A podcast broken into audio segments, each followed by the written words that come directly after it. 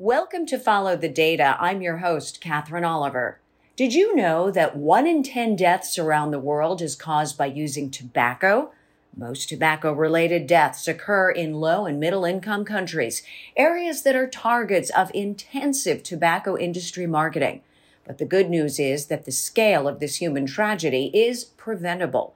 The Bloomberg Initiative to Reduce Tobacco Use at Bloomberg Philanthropies works with national and local governments in more than 110 countries to help implement measures to protect people from harm, such as creating smoke free public places, banning tobacco advertising, and increasing tax on tobacco products.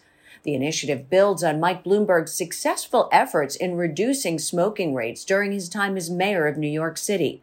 Since the launch of the Bloomberg Initiative to Reduce Tobacco Use in 2007, global smoking rates have fallen from 22.7% to 17.5%.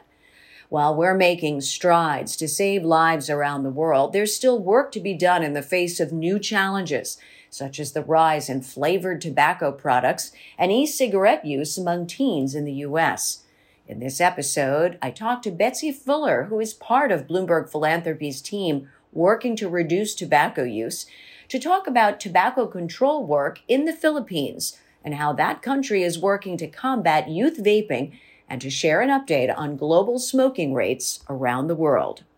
So, Betsy, let's go back in time a little bit. Tell us about the genesis. How did Bloomberg Philanthropies get involved in the anti tobacco initiative? Luckily, the World Health Organization established the first ever public health treaty in 2005, which was while Mike was mayor in New York City. And he implemented a lot of the policies that were espoused in this global public health treaty on tobacco control, most of which were around smoke free public places. So suddenly we couldn't smoke in the restaurants anymore. And, and to this bars. day, I witness this. Waiters and waitresses stop him and say, Mr. Mayor, thank you for saving my life. Secondhand smoke. And everybody thought he was crazy. And it was early on in the administration, and I was in a different role, but I remember being on the receiving end. People were crazy at first. Yes. Restaurant bar owners. And then within a year, it changed. And people were like, this is unbelievable. We can breathe fresh air. Yes, it really makes a huge difference. And you don't know the difference until the absence of the problem, right? And that's what public health is really about. It's about the absence of death and disease and risk factors. So it's really hard to communicate before when that element exists. And then when it's taken away, it becomes a way of life. Mayor Bloomberg signed the Smoke Free Air Act in 2003 into law. And then quickly, other cities around the world started following suit. Yes, as I stated, the Framework Convention, which was the first public health treaty, um, was put into enforcement in 2005 by the World Health Organization, and quickly over 190 countries signed on and ratified that. So we had this framework of policies and recommendations ready to go to um, help countries actually live out the promise of protecting their population's health through tobacco control. And it's incredible. I mean, it's been a number of years since then, time has passed, but the data is quite astounding. I mean, we've extended life expectancy of the average New Yorker, what is it, by over three years? And because directly of the no smoking laws. And that serves as a great example for other cities, other territories around the world. Can you talk a little bit about how Bloomberg Philanthropies partners with cities and countries worldwide now in the work that you're doing? Yes. Well, tobacco control was Bloomberg Philanthropies flagship program, and we started in 2007. So, a few years after FCTC, but also several years after we had implemented these laws here in New York City. And we partnered with WHO to develop a policy package called MPOWER, which focuses on key evidence based policies to get people to quit smoking and to prevent people from starting smoking. We identified many countries around the world where the smoking prevalence was the highest and had the biggest populations, and we focused in on those countries. Some of the top population countries China, India, Philippines, Indonesia, Mexico. Um, and Russia at the time as well. So, low or middle income countries that needed some assistance in implementing their promise to ratify this. What are some of the major misconceptions that people have about the dangers of using tobacco?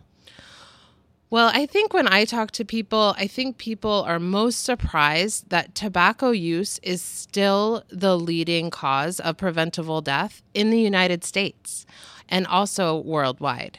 So I think that some folks think that, you know, oh, no one smokes anymore, it's not a problem anymore, but it's still killing millions and millions of people every year.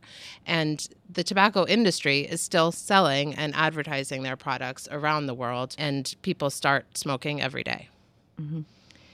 And and since the launch of the initiative in 2007, we've seen that the global smoking rates have fallen quite a bit from 22.7% to 17.5%. What, what are some of the policies that have been successfully put in place to help push this work forward?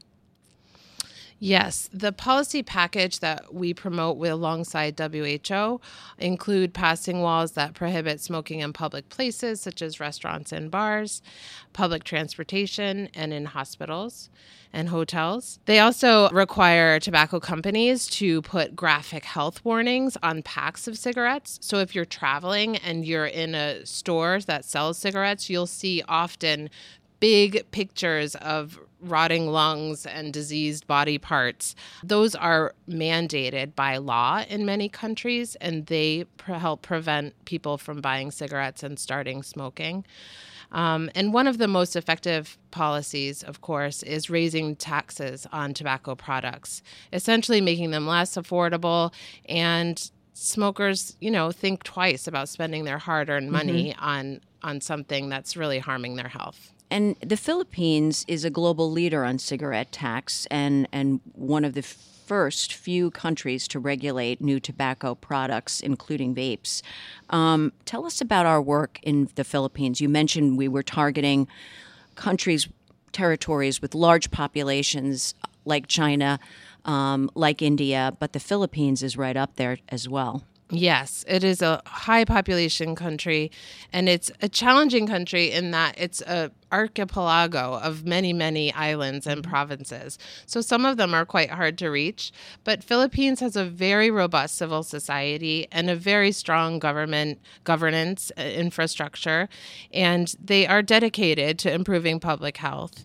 So when we began our partnership with the Philippines, their smoking prevalence was close to 30% of the adult population. So that was significant. But as you mentioned, they have passed many policies over the years. And um, one of the most successful ones was their tax work.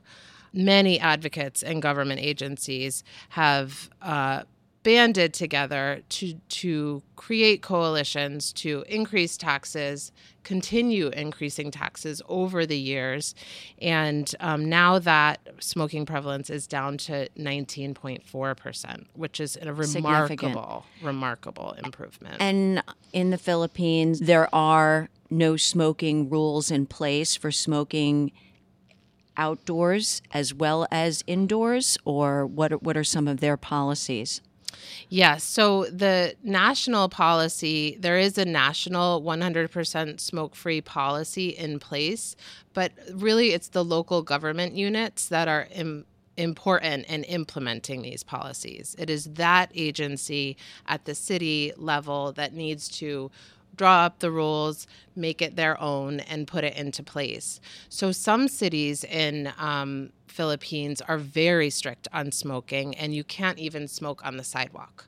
So you'll get a a ticket and you'll have to go down to a government office to pay that ticket before you leave that city. In some cases, um, I was on a plane actually earlier in the year flying to Davao City, and they announce it on the plane. They say Davao City is a smoke free city please be forewarned. and it's funny because I don't even as an American, you know, what we think of as smoke free is I can't smoke in the restaurant, but it does it it also means in Davao that if you step outside of your hotel, you can't smoke on the sidewalk either. And what about vaping in the Philippines? Vaping is on the rise. The market is expanding and it's a it's kind of a battleground right now for tobacco industry because they are introducing e cigarettes and heated tobacco products and vapes um, onto the market to really get a hold of the market when that decline in smoking traditional cigarettes has been so impressive. But there are no regulations against vaping. So there might be no smoking, but they specify cigarettes versus other devices? Well, the vaping is included in the smoke free law. So, but it really depends. And because it's very murky right now, um, local governments have to fold that into their smoke free laws, for example. There are regulations on vape products. Currently, um, you are not able to buy products until you're 21, but a law immediately went into place after that regulation went into place, lowering it back to 18. So the enforcement is kind of all over the place. No one really knows what the law is, and it's very challenging to enforce in any way. So these products are everywhere, the flavors are everywhere, and young people are definitely taking it up. Now, you and the team have spent quite some time in the Philippines just reflecting on the work. What are you most impressed with, you know, the accomplishments that have been made so far? Certainly, the biggest accomplishment is the Sin Tax Coalition. In 2012, there was a coalition between government agencies, civil society, academia, really banding together to raise taxes, not only on tobacco products, but also on alcohol and sugar sweetened beverages and other products. So, this bill was a real intense collaboration between the Ministry of Finance and the Ministry of Health and other agencies. They designed the bill very wisely so that the taxes indexed, which means they increased over the years, um, along with inflation and other economic factors, and also raised the taxes at a level where people would quit also. However, many people think that when people quit, well, won't your revenues go down? If you raise the tax high enough, the revenues keep going up. So the revenues from this bill then went to fund universal health coverage in Philippines and covered millions of more poor Filipino families in their UHC. So it became a big win on both sides. It got people to quit smoking. It increased healthcare access to the poorest Filipinos, and it was very popular and continues to be a very popular policy in Philippines. Amazing lessons learned with our work at Bloomberg Philanthropies, you know, all the cities, territories always want to know, well, what what is so and so doing, and what is this area doing, and how do you go about taking some of the lessons learned from the experiences in the Philippines and taking them to some other challenging places like China and India and beyond? Yes, we're always trying to learn from best practice and apply it in different places. Of course, it's not that simple all the time. Definitely. Uh, different government structures, different policy processes are always a factor. Um, but these types of opportunities to really showcase these wins across the globe are are important and we try and take advantage of them often we do in the Bloomberg Initiative, at least, we gather countries often together um, to learn from each other and put them in touch with resources from other countries outside of the initiative as well to do that cross country learning. Mm-hmm. And when you think of our work on a global basis with these tobacco, anti tobacco initiatives, what is the number one data point that you think we should be watching? I mean, I, I referenced, you know, life expectancy, and that's mm-hmm. near and dear to all of our hearts, of course. But what is the number one data point that you think we should be zeroing in on now?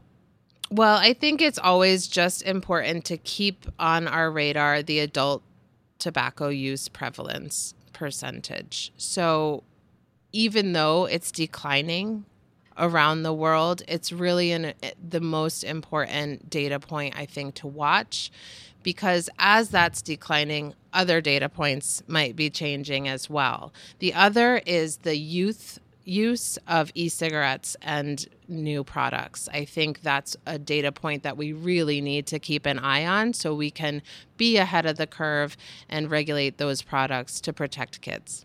We're seeing more PSAs in America on the dangers of vaping and parents having those conversations with their children? What other work is being done in the arena specifically to address anti vaping and e cigarettes?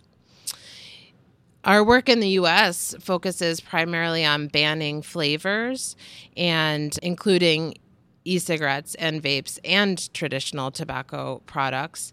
And, and great to, success in California not that long yes, ago. Yes, a great success in California. It was fought very hard from the industry. Um, and this is um, the banning of flavored of cigarettes. Flavors in, across the state, yes. Um, and that that was a real challenge, um, but but definitely came out on top on that one. And obviously, California has a huge population, so it impacts the prevalence across the country as well. But now the challenge is enforcement. Yes, certainly. I mean, enforcement is a challenge wherever we are, even a, in a city like New York City. Um, where, for example, we recently legalized marijuana. There's a lot of illegal marijuana sales happening out in the open, and enforcement is the challenge here on that. So it's it's a similar challenge. With vape and e-cigarettes products, they're often advertised online as well and through social media, and that is very difficult to regulate as well. What's the most gratifying part of your job? I think the most gratifying is just the impact, the scale of impact that we can have in this policy work in public health. If you can, you know, pass smoke free laws in China and India, for example, like you can prevent millions and millions and millions of deaths. And that is just very powerful to think that policy has that level of impact. And that's been really gratifying. We hope you enjoyed this episode of Follow the Data. Bloomberg Philanthropies is committed to preventing tobacco related illnesses and saving lives in cities and countries around the world. Many thanks to Betsy Fuller for joining us today. As always, the views of our guests are entirely their own, and Bloomberg Philanthropies hasn't independently verified any of the statements made by this episode's guests. If you haven't already, please be sure to subscribe to Follow the Data. This episode was created by Minnie Kim, Amy June, Devin Alessio, Erica Gudmundson, Veronica Lewin, Stephen Fosberg, Doug Higginboth, and Chris Lewis. To learn more about Bloomberg Philanthropy's efforts to reduce tobacco use around the world, visit Bloomberg.org. You can follow Bloomberg Philanthropies on Twitter, Facebook, Instagram, LinkedIn, and YouTube to learn more about how we help cities and countries implement public health measures. As our founder, Mike Bloomberg, says, if you can't measure it, you can't manage it. So until next time, keep following the data I'm Katherine Oliver. Thanks for listening.